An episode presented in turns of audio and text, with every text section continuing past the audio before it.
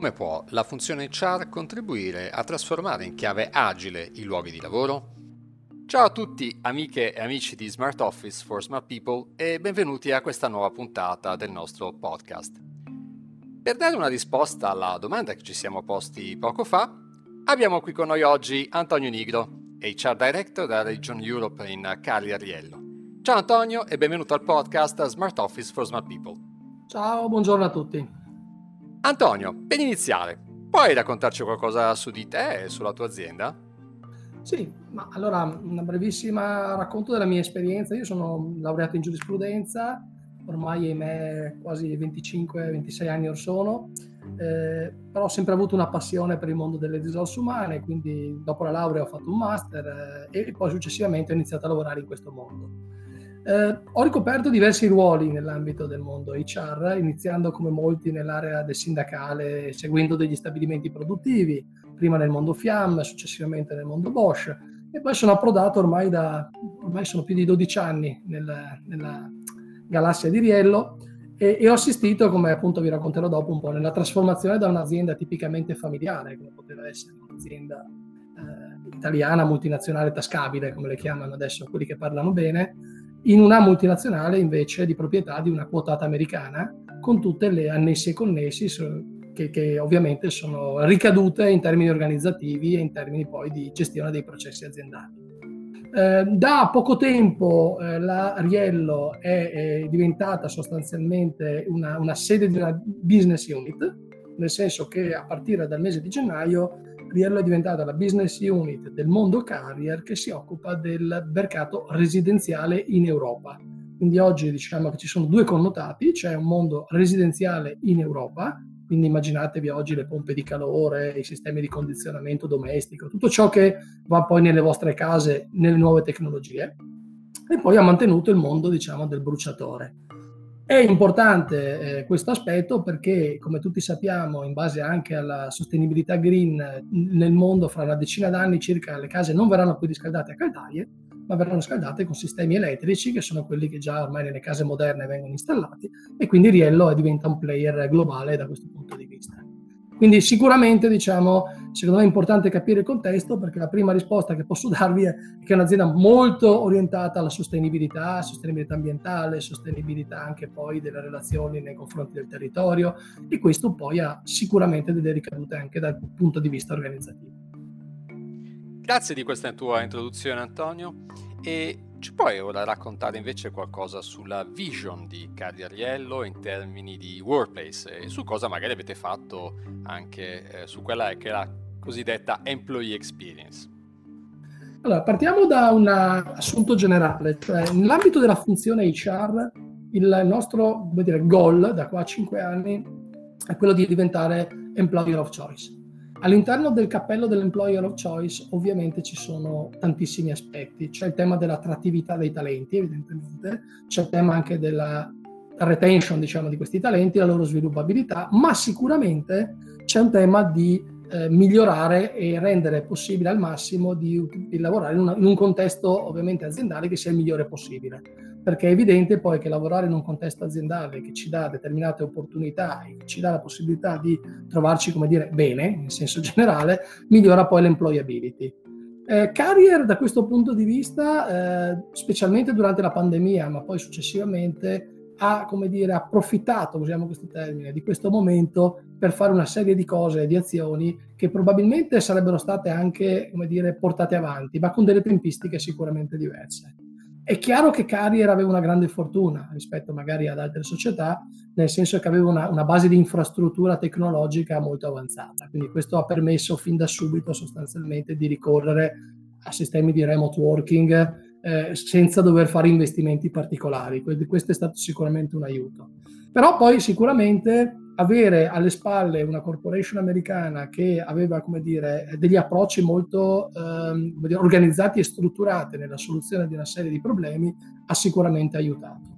Noi, come moltissime altre aziende, abbiamo fatto ricorso al remote working, direi come tutti sostanzialmente, però poi abbiamo capito con l'andare del tempo che, come si dice oggi, new way to work essenzialmente è diventato ormai un qualcosa su cui non si potrà più fare marcia indietro, ma ci crediamo fortemente. però anche qui abbiamo attraversato diverse fasi. Si è passati da una prima fase, mi viene da dire anche un pochino isterica forse, che è stata quella di dire lavoriamo tutti da casa, ed è stata la prima reazione che hanno avuto tutte le aziende. Se io posso dirvi la mia, io mi sono sempre sentito molto al sicuro sul posto di lavoro, anzi, e vi posso anche dire che nell'esperienza nostra, quando ne parlo con colleghi, che poi alla fine hanno tutti la stessa esperienza, contagi o focolai nelle aziende non ce ne sono mai stati. In realtà sono stati portati da casa, quindi se c'era un posto sicuro era proprio il posto di lavoro. Però poi sostanzialmente si è capito con l'andare del tempo che si è passata a una soluzione ibrida, ibrida vuol dire un po' ovviamente remote working, un po' in azienda. Oggi a volte ci sono delle spinte anche un po' troppo, come dire, eccessive nella direzione opposta. Carrier in questo momento sta pensando di portare avanti una logica che dice torniamo tutti in azienda, al massimo un giorno a casa. Si può lavorare tranquillamente da casa. Invece sta succedendo esattamente l'opposto. Cioè si è capito e si sta capendo sempre di più che l'importanza delle relazioni umane, l'importanza comunque di avere anche dei contatti fisici, anche un po' informali, in qualche maniera poi aiuta a portare avanti il business e i progetti nella maniera più efficace possibile. Quindi stiamo anche noi vedendo questo paradigma che diceva che è indifferente. Non è vero che è indifferente. Credo che la soluzione ibrida sia e sarà ormai quella che si porterà avanti anche negli anni a venire da questo punto di vista. Grazie anche per queste tue osservazioni, Antonio, e ti chiedevo invece adesso se ci puoi raccontare qualcosa su quello che voi avete fatto o state pensando, insomma, di fare in ambito di office design. Ecco, parlare di new ways of working ovviamente oggi significa rivedere non solo gli uffici in chiave di open space. L'open space è sicuramente interessante per magari connettere le persone, ma ovviamente non tutti i tipi di persone che abitano all'interno degli spazi di un ufficio, no? Pensiamo a chi fa fatturazione, chiaramente ha bisogno dei suoi spazi. Voi su questo cosa state facendo?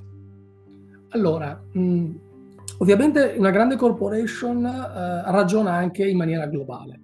Vuol dire che ci sono delle attività che sono in qualche modo riorganizzabili attraverso centri di competenza e delocalizzate magari in paesi dove ci possono essere dei costi inferiori, e questo è ovvio che Carrier, come tutte le grandi multinazionali, lo sta facendo, lo ha fatto e lo farà sempre di più.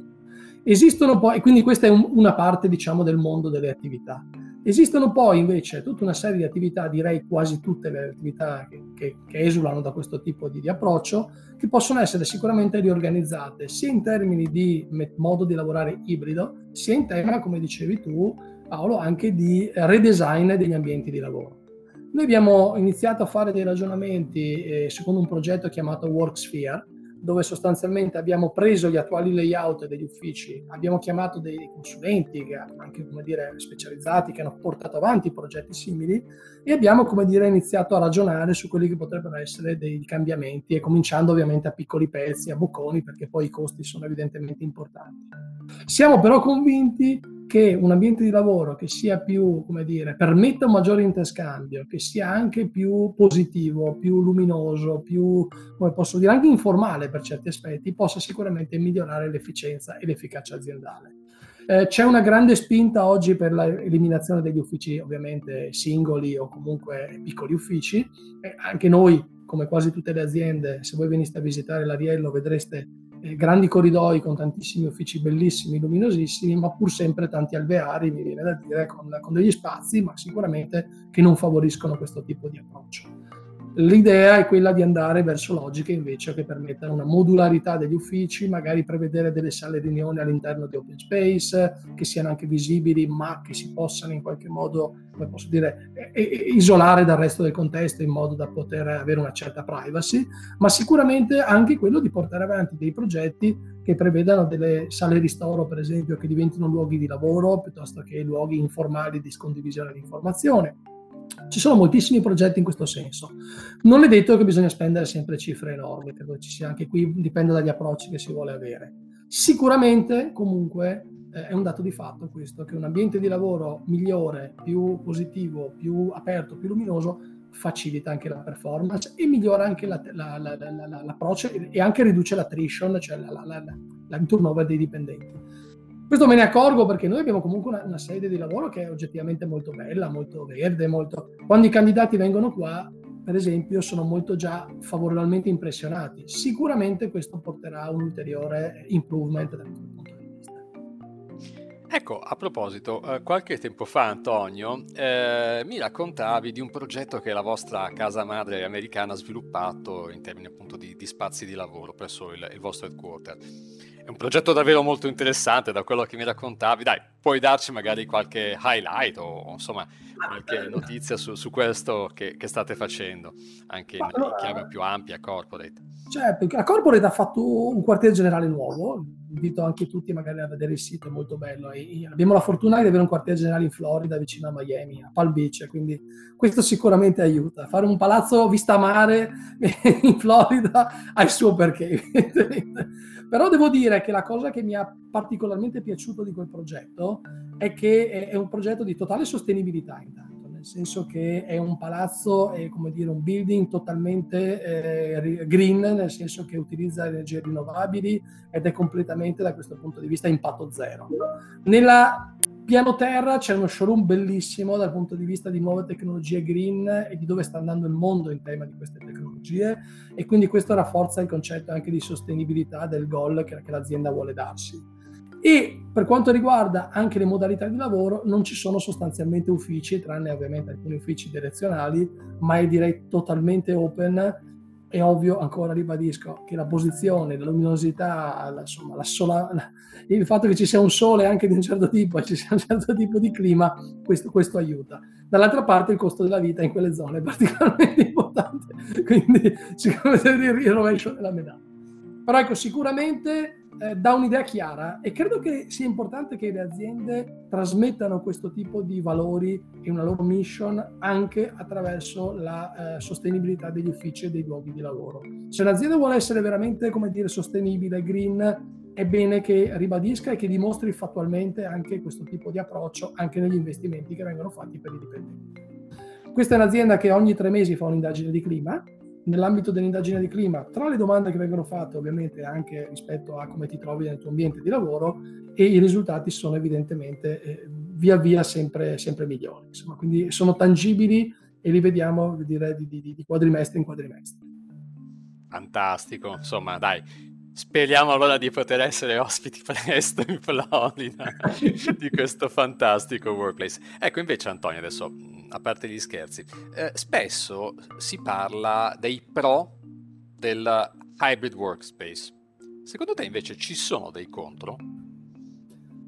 Ma io ne vedo due particolari, diciamo, perché ho maturato come esperienza. Il primo è sicuramente che lavorare in hybrid work non è semplice, nel senso che per mantenere degli standard di efficienza e anche per mantenere un legame con la, diciamo, la propria realtà quotidiana richiede, come dire, un apprendimento. Poi c'è un altro tema che secondo me invece è un tema ampio organizzativo, che è un po' quello che citavo all'inizio. L'avere la possibilità di lavorare in remoto è sicuramente molto efficiente, può essere anche molto efficace. Attenzione che questo fa sì che diventi un mercato del lavoro globale. E un mercato del lavoro globale significa che un'azienda può, come dire, decidere di organizzare delle attività nei luoghi dove è anche più, come dire, conveniente economicamente. Quindi è evidente che la possibilità di fare dei centri di eccellenza, di fare dei centri di competenza, degli share service ovunque nel mondo, purché ci sia questa barriera linguistica, che comunque, credetemi, ormai è superabilissima, diventa da questo punto di vista anche un rischio nella ricaduta che ci può essere. Quindi questo fa sì che nell'ambito industriale, ma anche nell'ambito ormai, diciamo, organizzativo degli uffici, bisogna sempre di più alzare il livello e bisogna sempre di più andare verso professioni che siano qualificate. L'Italia, l'Europa, dobbiamo mettercela via, sono condannate da questo punto di vista, nel senso che noi dobbiamo alzare la professionalità e dimostrare a qualcuno che magari è seduto dall'altra parte del mondo il perché una competenza di una persona che è seduta qui, anche se magari da casa, perché no, in montagna, dove vuole, è una competenza distintiva. Perché se dà il rischio che se diventiamo, come dire, tutto replicabile, diventa un tema solo di efficienza economica, quindi i rischi possono esistere da questo punto di vista. E sono d'accordissimo su questo punto con te, Antonio. Mi viene a proposito una domanda. Secondo te, quali sono le 2 o 3 competenze, chiamiamole smart, che oggi bisogna avere? Ma la prima fondamentale è la flessibilità. nel senso che bisogna essere in grado di, come dire, di cambiare le priorità di giorno in giorno o di ora in ora.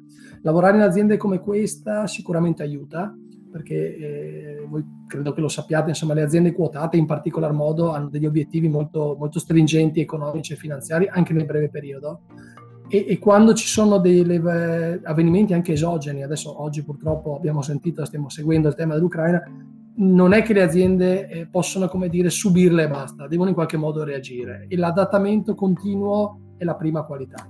Quindi io da questo punto di vista, lo dicono tutti e non sto dicendo nulla di nuovo, ma è la realtà delle cose. In aziende come questa uno impara sicuramente a cambiare gli obiettivi a breve, non nel medio-lungo, ma quelli a breve continuamente, è un adattamento continuo.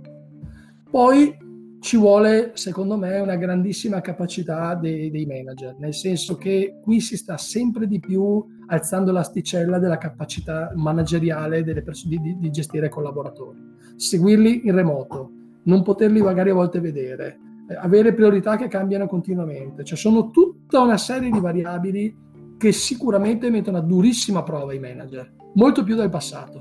E anche come funzione HR mi rendo conto che sta cambiando moltissimo il paradigma, la funzione HR è sempre di più consulente e supporto, ma è sempre meno presente ovviamente nell'ambito della gestione dei collaboratori, nell'ambito di, come dire, è presente nelle attività di coaching, nelle attività di facilitazione, nel dare strumenti, ma sempre meno poi nell'attività diretta. In Carrier, da questo punto di vista, si è completamente rovesciato da questo punto di vista il paradigma. Oggi sono i capi che gestiscono i collaboratori, la funzione HR entra nei limiti che deve, ma sostanzialmente non entra poi nella gestione quotidiana. Ma è giusto che sia così, perché fare il capo vuol dire fare il capo su tutti i processi, voglio dire, che siano positivi, negativi, lo sviluppo. Quello che possiamo fare noi, insieme ovviamente alla funzione di digital transformation, è mettere a disposizione dei capi di tutta una serie di strumenti, di tool che permettono poi di gestire i collaboratori al meglio anche attraverso processi digitali. Ma questo però deve essere poi lasciato in capo all'accountability del capo, insomma. Non deve essere più la funzione HR che si sostituisce nella gestione dei collaboratori. Questo l'ho visto fare molto in passato, devo dire, e comunque abbiamo dovuto anche noi abbracciare questa nuova cultura. Bene, Antonio Nigro, HR Director di Region Europe in Carrier-Riello, grazie del tuo intervento e grazie ovviamente a chi ci ha seguito anche in questo episodio. Ciao a tutti e alla prossima. Grazie, ciao a tutti.